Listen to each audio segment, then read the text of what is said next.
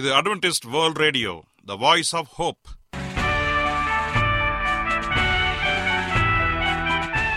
வணக்கம் அன்பான வானொலி நேயர்களே, உங்கள் அனைவரையும் கர்த்தராகிய ஆண்டவர் இயேசுவின் நாமத்திலே வாழ்த்தி எங்களது இன்றைய ஒலிபரப்பை கேட்க உங்களை அன்போடு வரவேற்கிறோம். பரலோக வாழ்க்கைக்கு வழிகாட்டக்கூடிய எங்களது ஒலிபரப்பில் இன்று இடம்பெற இருக்கும் நிகழ்ச்சிகள்: உடல் ஆரோக்கியத்தை குறித்த செய்திகள், ஆன்மீக சிந்தனைக்கான தேவ செய்திகள் மற்றும் காதுக்கு இனிய கீதங்கள்.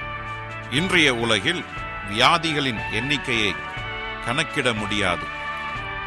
ஒவ்வொரு நாளிலும் பேர் தெரியாத பல பல வியாதிகளால் மனிதர்கள் இறந்து வருவதை காண்கிறோம். இந்த சூழ்நிலையில் நீங்கள் ஆரோக்கியமாக இருக்க வேண்டுமென நாங்கள் விரும்புகிறோம். அதற்கு முன்பதாக ஓர் இனிய பாடல்களை கேட்டு மகிழ்வோம்.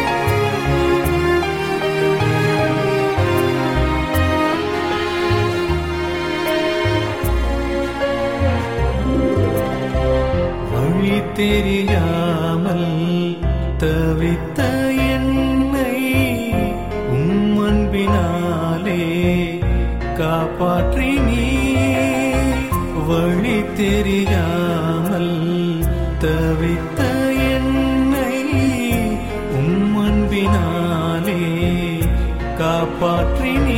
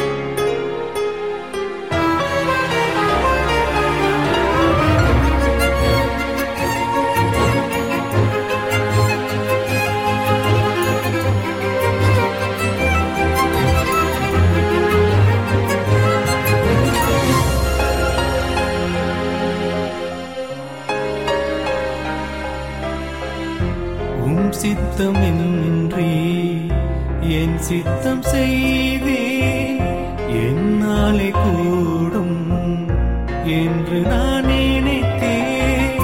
உம் சித்தமின்றி என் சித்தம் செய்தே என் நாளை கூடும் என்று நான் நினைத்தேசுவே.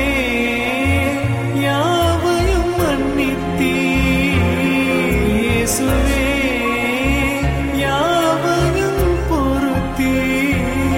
இயேசுவே யாவையும் மன்னித்தீர், இயேசுவே யாவையும் பொறுத்தீர். உம் அன்பிற்காய் நான் யாவும் சகிப்பேன், உம் அன்பிற்காய் நான் யாவும் கொடுப்பேன். உம் அன்பிற்காய் நான் ஜீவன் தருவேன், உம் அன்பிற்காய் நான் நித்தம் இருப்பேன். உம் அன்பிற்காகவே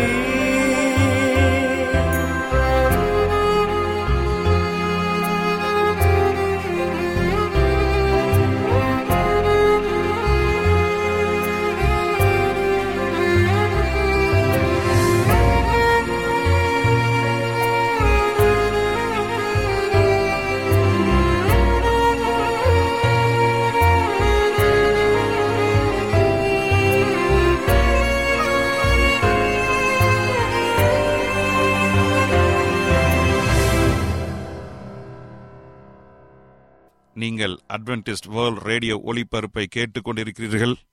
எங்களுடைய முகவரி அட்வென்டிஸ்ட் வேர்ல்ட் ரேடியோ, தபால் பெட்டி எண் 1446, Salisbury park market yard post, Pune 411037, Maharashtra, India. எங்களுடைய இமெயில் முகவரி awrtamil@gmail.com. இப்பொழுதும் நாம் தேவ வசனத்தை தியானிக்கும் வேலைக்குள்ளாக வந்திருக்கிறோம். இன்றைய தேவ செய்தியை சகோதரர் ஜே. செல்வன் அவர்கள் வழங்க இருக்கிறார். இரக்க குணத்தின் ஆசீர்வாதங்கள். கிறிஸ்துவுக்குள் அன்பான தேவ பிள்ளைகளே, உங்கள் அனைவரையும் இந்த அட்வென்டிஸ்ட் உலக வானொலி நிகழ்ச்சியின் வாயிலாக சந்திப்பதிலே மிக்க மகிழ்ச்சி அடைகிறேன். உங்கள் அனைவரையும் ஆண்டவர் இயேசுவின் நாமத்தில் வாழ்த்துகிறேன். நேயர்களே, எங்களது அனுதின நிகழ்ச்சிகளை எங்களுடைய இணையதள பக்கத்திலும் கேட்டு மகிழலாம். எங்களுடைய இணையதள முகவரி www.awr.org. அதில் தமிழ் மொழியை தேர்வு செய்து பழைய ஒலிபரப்பையும் கேட்கலாம். அதே போல உங்களிடத்தில் ஸ்மார்ட் போன் இருந்தால் எங்களுடைய வாய்ஸ் ஆஃப் ஹோப் மற்றும் AWR 360 என்ற மொபைல் ஆப்புகளை பயன்படுத்தி எங்களுடைய அனைத்து நிகழ்ச்சிகளையும் நீங்கள் கேட்டு மகிழலாம். ஒருவேளை உங்களுக்கு ஏதாவது சந்தேகங்கள், கருத்துக்கள் இருக்குமென்றால் தயவாய் எங்களோடு தொடர்பு கொள்ளுங்கள். உங்களோடு பேசி உங்கள் கருத்துக்களை கேட்டு உங்களுக்காக ஜெபிக்க நாங்கள் ஆவலோடு காத்து நிற்கிறோம். ஆகவே எங்களோடு நீங்கள் தொடர்பு கொண்டு பேசுங்கள், நாங்கள் உங்களுக்காக ஜெபிக்கிறோம். கர்த்தர் உங்கள் அனைவரையும் ஆசீர்வதிப்பாராக. இப்பொழுது நாம் தெய்வ செய்திக்குள்ளாக கடந்து செல்வோம். ஒரு சிறிய ஜெபத்தோடு கடந்து செல்வோமா? கிருபையுள்ள நல்ல ஆண்டவரே, இந்த நல்ல வேலைக்காக உமக்கு நன்றி செலுத்துகிறோம். இந்த நாளிலே உம்முடைய வார்த்தைகளை குறித்து பேசும்படியாக ஒரு நேரத்தை கொடுத்தமைக்காக உமக்கு நன்றி செலுத்துகிறோம். ஆண்டவரே, இந்த நேரத்திலே அதனுடைய வாயை மறைத்து நீர் வெளிப்படும்படியாய் ஜெபிக்கிறேன். கேட்கிற யாவருக்கும் சமாதானத்தையும் சந்தோஷத்தையும் அருளும்படியாய் ஜெபிக்கிறேன். எல்லாம் உடைய பாதப்படிலே வைக்கிறோம். இயேசுவின் நாமத்தில் கேட்கிறோம் நல்ல பிதாவே, ஆமேன். இன்றைய தியானத்திற்காக நாம் எடுத்துக்கொண்ட ஒரு வேத பகுதி கொலேசியர் 3:13. கொலேசியர் 3:13. ஒருவரையொருவர் தாங்கி ஒருவர் பேரில் ஒருவருக்கு குறைபாடு உண்டானால் கிறிஸ்து உங்களுக்கு மன்னித்தது போல ஒருவருக்கொருவர் மன்னியுங்கள். மறுபடியும் வாசிக்கிறேன், கேளுங்கள். ஒருவரை ஒருவர் தாங்கி ஒருவர் பேரில் ஒருவருக்கு குறை உண்டானால் கிறிஸ்து உங்களுக்கு மன்னித்தது போல ஒருவருக்கொருவர் மன்னியுங்கள். வாசிக்க கேட்ட இந்த வசனத்தை கர்த்தர் ஆசீர்வதிப்பாராக. இந்த நேரத்தில் வாசிக்க கேட்ட இந்த வசனத்தில் சொல்லப்படுகிற மிகப்பெரிய ஒரு நீதி என்னவென்று சொன்னால், நீங்களும் நானும் மன்னிக்கிறவர்களாக இருக்க வேண்டும். ஏன் நாம் மன்னிக்கிறவர்களாக இருக்க வேண்டும் என்றால், தேவனுடைய குணம் மன்னிக்கிற குணம். ஆகவே நாம் நம்முடைய வாழ்க்கையில மன்னிப்பை நாம் பிரதிபலிக்க வேண்டும், இயேசு கிறிஸ்துவை பிரதிபலிக்க வேண்டும். அந்த மன்னிப்பு நமக்கு வருவதற்கு இரக்க குணம் அவசியமாக இருக்கிறது. ஒருவர் மேல் நீங்கள் இரக்கப்பட்டால் ஒழிய அந்த மன்னிப்பு உங்களுக்கு வராது. ஆகவே ஆண்டவர் இயேசு கிறிஸ்து இந்த உலகத்தில் வாழ்ந்த பொழுது எப்படி இந்த உலகத்தில் வாழ்ந்தார் என்ற மிக அற்புதமான பாடத்தை நாம் படிக்க வேண்டும்.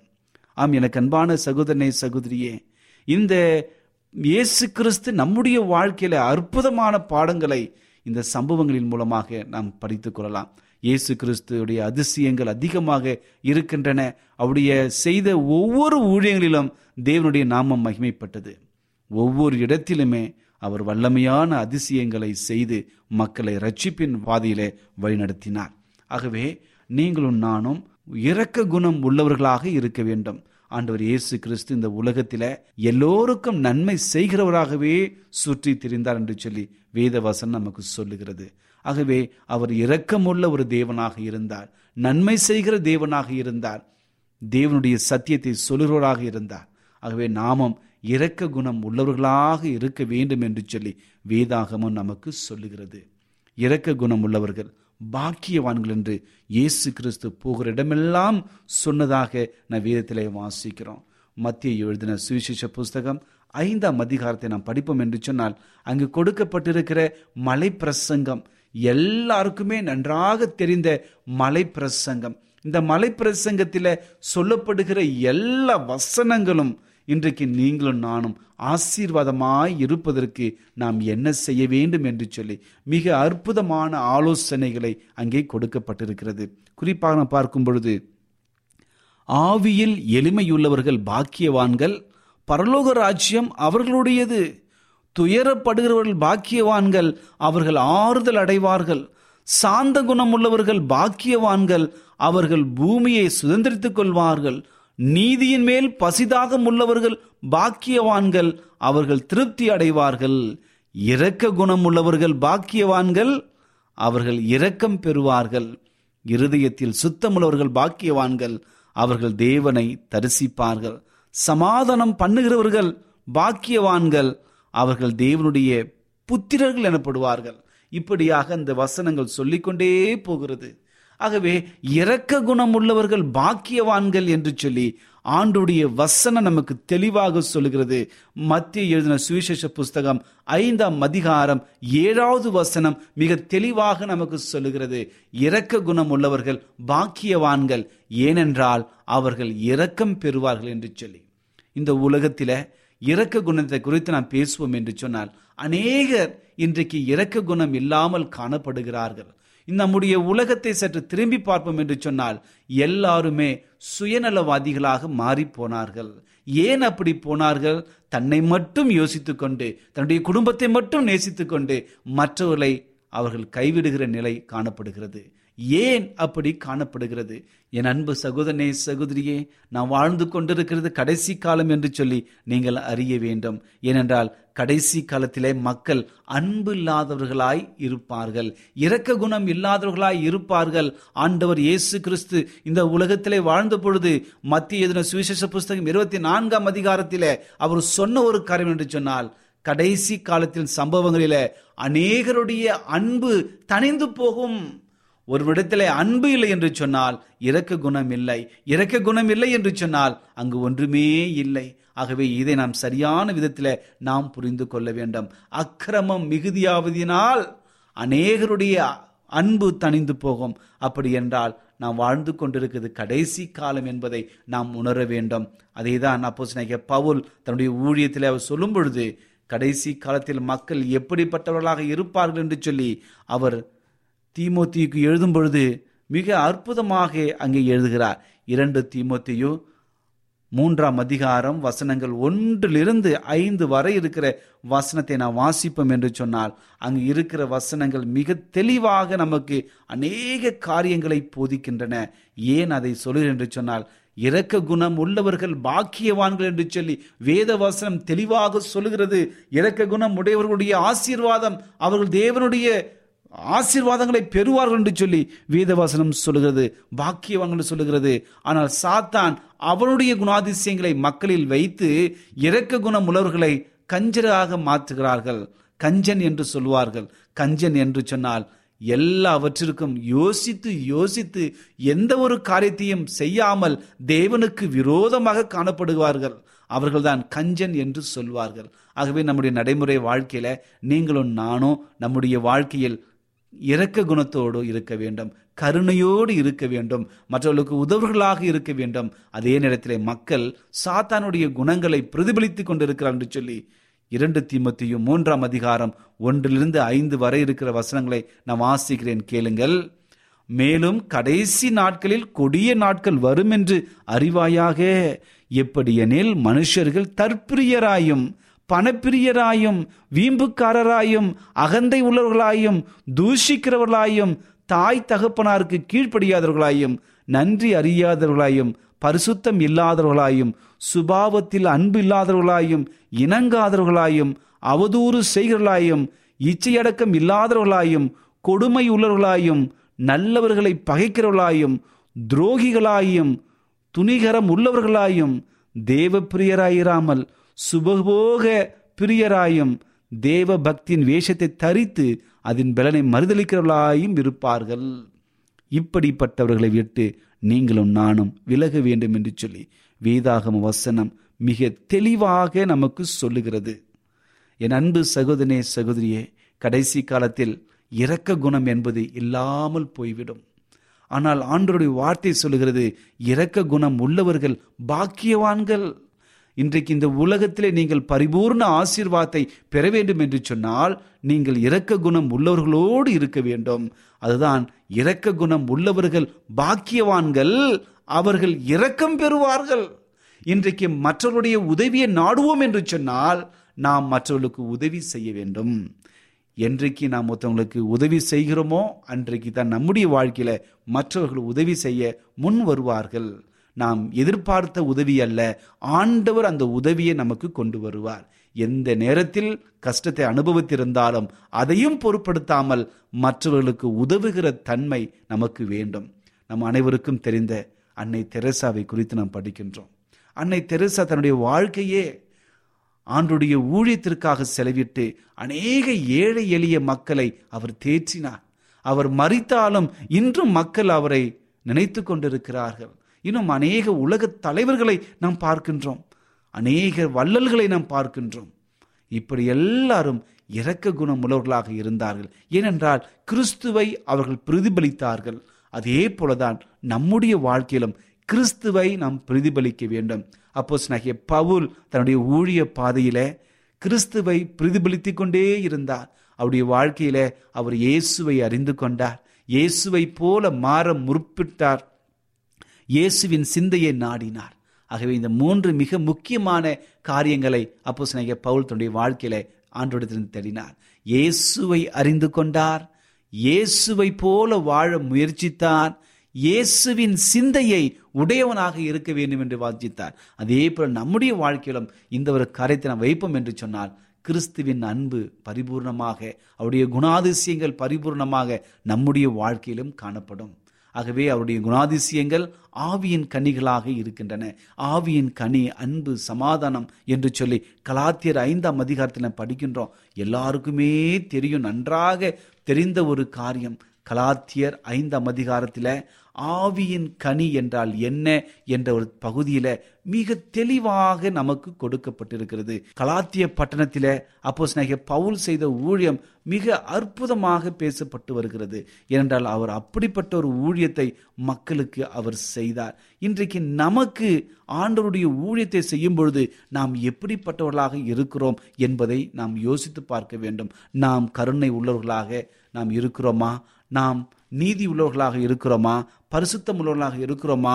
சமாதானத்தை கொடுக்கிறோமா என்று சொல்லி யோசிக்க வேண்டும். பாருங்கள், கலாத்தியர் 5ஆம் அதிகாரத்தை நான் மறுபடியும் வாசிக்கிறேன். பாருங்க, கலாத்தியர் 5ஆம் அதிகாரம் வசனங்கள் 22 வாசிக்கிறேன். பாருங்க, ஆவியின் கனியோ அன்பு, சந்தோஷம், சமாதானம், நீடிய பொறுமை, தயவு, நற்குணம், விசுவாசம், சாந்தம், இச்சையடக்கம், இப்படிப்பட்டவைகள் தேவனுடைய குணாதிசயங்களாக இருக்கிறது. அன்பு இருந்தால் கருணை வரும், கருணை இருந்தால் மற்றவர்களுக்கு உதவீர்கள், இரக்க குணம் உங்களுக்கு வந்துவிடும். இன்றைக்கு ஒரு நபர் கஷ்டப்பட்டு கொண்டிருந்தால் அதை பார்த்து அப்படியே கண்டும் காணாதபடி போவதற்கு பதிலாக அவரை கண்டு நலம் விசாரித்து உதவிகளை செய்து பாருங்கள். உங்களுடைய வாழ்க்கையில பல உதவிகளை ஆண்டவர் செய்வார். இதுதான் நம்முடைய கலாச்சாரத்திலும் மிக முக்கியமாக இருக்கிறது. ஏழையின் செருப்பில் இறைவனை காணலாம் என்று சொல்லி ஒரு மூத்த அறிஞர் சொல்லியிருக்கிறார். ஆகவே நாம் நம்முடைய வாழ்க்கையில ஏழையினுடைய சிரிப்பை நாம் பார்க்க வேண்டும். எப்படி நாம் சிரிக்க பார்க்க வேண்டும் சொன்னால், முடிந்த அளவிற்கு நம்மால் இயன்ற உதவிகளை ஏழை எளிய மக்களை நாம் கொடுப்போம். ஏழைக்கு இறங்குகிறவன் கர்த்தருக்கு கடன் கொடுக்கிறான் என்று சொல்லி வேத வசனம் சொல்லுகிறது. ஒருவேளை நமக்கு திராணி இருந்தும் அதை செய்யாமல் போனால் அது நமக்கு பாவம் என்று சொல்லி யாக்கோபு மிக தெளிவாக கூறுகிறார். ஆகவே என் அன்பு சகோதரனே, சகோதரியே, நம்முடைய வாழ்க்கையை சற்று யோசித்து பாருங்கள். வேத வசனம் மிக தெளிவாக சொல்லுகிறது. எந்த ஒரு காரியத்திலும் நாம் திராணி உள்ளவர்களாக இருக்கின்றோம். நம்முடைய திராணி நமக்கு ஆண்டவர் பெருக பண்ணியிருக்கிறார். அந்த திராணி இருக்கும் பொழுதே நாம் மற்றவர்களுக்கு உதவி செய்ய முற்பட வேண்டும். ஆகவே எந்த நிலையில் நாம் முற்பட்டாலும் ஆண்டுடைய நாமத்தை நாம் மகிமைப்படுத்தி ஒரு நல்ல உதவி செய்து ஆண்டுடைய நாமத்தை நீங்கள் நானும் மகிமைப்படுத்த வேண்டும். என் அன்பு சகோதரனே, சகோதரியே, உங்கள் வாழ்க்கையை சற்று யோசித்து பாருங்கள். நான் கருணை உள்ளவன் கொண்டவனா, நான் இரக்க குணத்தை உடையவனாக இருக்கிறேனா என்று சொல்லி சற்று யோசித்து பாருங்கள். ஒருவேளை உங்கள் வாழ்க்கை தேவனுக்கு விரோதமாக பாவம் நிறைந்ததாக இருக்கலாம். அல்லது பாவியாகி என்னை ஆண்டவர் மன்னிப்பாரா என்று சொல்லி பலவிதமான கேள்விகளோடு குழப்பத்தோடு உங்களுடைய குற்ற உணர்ச்சியை நீங்கள் நினைத்து நினைத்து உங்களுடைய வாழ்க்கையை நீங்கள் நகர்த்தி கொண்டிருந்தால் ஆண்டவர் சொல்லுகிறார், என் மகனே, என் மகளே, நீ கலங்காதே, நீ திகையாதே, நான் உன் தேவன், உன்னை பலப்படுத்தி உனக்கு சகாயம் செய்வேன் என்று சொல்லி இரு கரங்களையும் விரித்து உங்களுக்காக காத்து நிற்கிறார். நாம் செய்ய வேண்டியது என்ன? இரக்க குணத்தோடு வாழ வேண்டும். இயேசுவை முழு சொந்த இரட்சகராக ஏற்றுக்கொள்ள வேண்டும். இயேசுவே இரட்சகர் என்பதை உணர வேண்டும். அப்படி உணர்வோம் என்று சொன்னால் நம்முடைய வாழ்க்கையில சமாதானம் பெருக்கெடுத்து ஓடும். ஆசீர்வாதங்கள் நம்மை தேடி வரும். எல்லாரை காட்டிலும் தேவன் நம்மை மேன்மையாக வைப்பார். இதற்கு நாம் என்ன செய்ய வேண்டும்? இரக்க குணத்தை விட்டுவிடாமல் இருக்க வேண்டும். இரக்க குணத்தோடு வாழ வேண்டும். இரக்க குணம் உள்ளவர்கள் பாக்கியவான்கள், அவர்கள் இரக்கம் பெறுவார் என்று சொல்லி வேதவாசனம் நமக்கு தெளிவாக சொல்கிறது. ஆகவே என் அன்பு சகோதரனே, சகோதரியே, உங்கள் வாழ்க்கையில் காணப்படுகிற பலவீனங்களை சரியான ஒரு நபர், அவர்தான் இயேசு கிறிஸ்து, அவரிடத்தில் நீங்கள் சொல்லுங்கள். அவர் உங்களுடைய பலவீனங்களை போக்கி குறைகள் எல்லாம் நிறைவாக மாற்றி உங்களுக்கு சமாதானத்தை கொடுக்க ஆயத்தமாக இருக்கிறார். நீங்கள் செய்ய வேண்டியது, மறுபடியும் சொல்கிறேன், நீங்கள் செய்ய வேண்டியது இரட்சகராகிய கிறிஸ்துவை விசுவாசித்து அவரை ஏற்றுக்கொள்ளுங்கள். உங்கள் வாழ்க்கையை அவரோடு இணைத்து வாழுங்கள். அப்பொழுது உங்கள் வாழ்க்கை சமாதானம், சந்தோஷம், ஆசீர்வாதங்கள் பல வரும். ஆகவே இப்படிப்பட்ட ஆசீர்வாதங்கள் உங்களுக்கு வரும்படியாக நான் வாழ்த்துகிறேன். கர்த்தர் அனைவரையும் ஆசீர்வதிப்பாராக. இப்பொழுது நான் உங்களுக்காக ஜெபிக்கப் போகிறேன். விசுவாசத்தோடு கண்களை மூடி, முடிந்தால் முழங்கால் படியிட்டு என்னோடு ஜெபம் செய்யுங்கள். கர்த்தர் பெரிய காரியங்களை செய்ய போகிறார். ஜெபிப்போமா? கிருபையுள்ள நல்ல ஆண்டவரே, இந்த நல்ல வேலைக்காக உமக்கு நன்றி செலுத்துகிறோம். இந்த நாளிலே உம்முடைய வார்த்தைகளை குறித்து தியானிக்கும்படியான ஒரு நல்ல நேரத்தை கொடுத்தமைக்காக நன்றி. இரக்க குணமுள்ளவர்கள் பாக்கியவான்கள், அவர்கள் இரக்கம் பெறுவார்கள் என்று சொல்லி நல்ல ஆசீர்வாதமான செய்தி கொடுத்தமைக்காக உமக்கு நன்றி தகப்பனே. எங்களுடைய அனுதின வாழ்க்கையில இரக்க குணத்தோடு இருக்க எங்களை வழிநடத்துங்க தகப்பனே. ஆண்டவரே, உம்முடைய வார்த்தைகளுக்கு விரோதமாக சாத்தான் இன்றைக்கு அநேக வஞ்சனைகளை தீர்த்தி மக்களை வஞ்சித்து கொண்டிருக்கிறான். சாந்த குணத்திற்கு பதிலாக அவர்களை பெருமையாக வைக்கின்றான். இரக்க குணத்திற்கு பதிலாக அவர்களை இரக்கமில்லாதவர்களாக ஆக்கி தற்பெரியர்களாக மாற்றிக் கொண்டிருக்கிறான் தகப்பனே. தகப்பனே, இந்த நேரத்தில் உம்முடைய பாதப்படியில் எங்கள் வாழ்க்கையை சமர்ப்பிக்கிறோம். எங்கள் வாழ்க்கையில் காணப்படுகிற குற்றம் குறைகளை மன்னித்து எங்களுக்கு உம்முடைய பரிபூர்ண சமாதானத்தை கொடுத்து உம்முடைய ஆசீர்வாதத்தை கொடுத்து வழிநடத்த முடியாது பாவங்கள் எல்லாம் மன்னிங்க. இந்த செய்தியை கேட்டுக்கொண்டிருக்கிற எல்லாரையும் ஆசீர்வதிங்க. அவருடைய வாழ்க்கையில் காணப்படுகிற பலவீனங்களை மாற்றி சந்தோஷத்தையும் சமாதானத்தையும் நீங்கள் கொடுக்கும்படியாய் நாங்கள் கெஞ்சுகிறோம். ஒருவேளை யாராவது கஷ்டத்தோடு, கண்ணீரோடு, வேதனையோடு, மனபாரத்தோடு யாராவது இந்த நிகழ்ச்சியை கேட்பார்கள் என்று சொன்னால், இந்த நேரத்தில் நீர் சமாதானத்தை கொடுக்க முடியாது ஜெபிக்கிறேன். என் ஆண்டவர் எனக்கு விடுதலை கொடுத்தார், சந்தோஷத்தை கொடுத்தார், சமாதானத்தை கொடுத்தார் என்று சொல்லி அநேக சாட்சிகளை கேட்டு உம்முடைய நாமத்தை மகிமைப்படுத்த எங்களை வழிநடத்தும்படியாய் இயேசுவின் நாமத்தில் கேட்கிறோம் நல்ல பிதாவே, ஆமென்.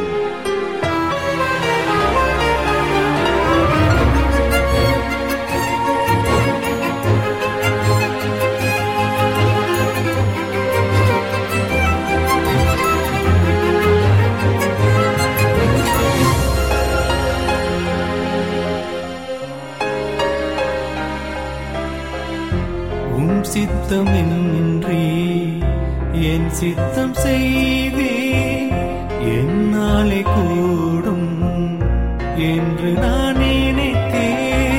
உன் சித்தமின்றி என் சித்தம் செய்தே என்னாலே கூடும் என்று நான் நினைத்தே. சுவே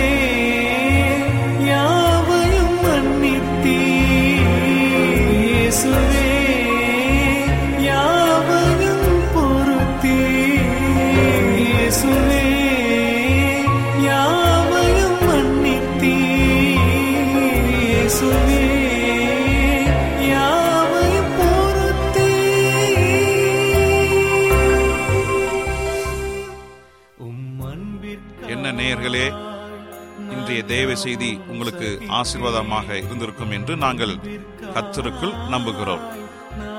எங்களுடைய இன்றைய ஒளிபரப்பின் மூலமாக நீங்கள் கேட்டு பயனடைந்த நன்மைகளையும் சாட்சிகளையும் எங்களுடைய நிகழ்ச்சியை குறித்த உங்களுடைய கருத்துகளையும் விமர்சனங்களையும் எங்களுக்கு எழுதி அனுப்புமாறு உங்களை அன்புடன் வேண்டிக் கொள்கிறோம்.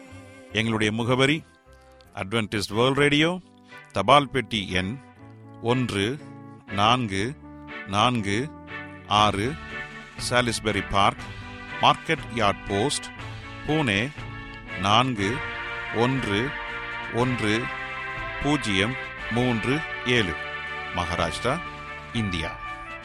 எங்களுடைய இமெயில் முகவரி awrtamil@gmail.com.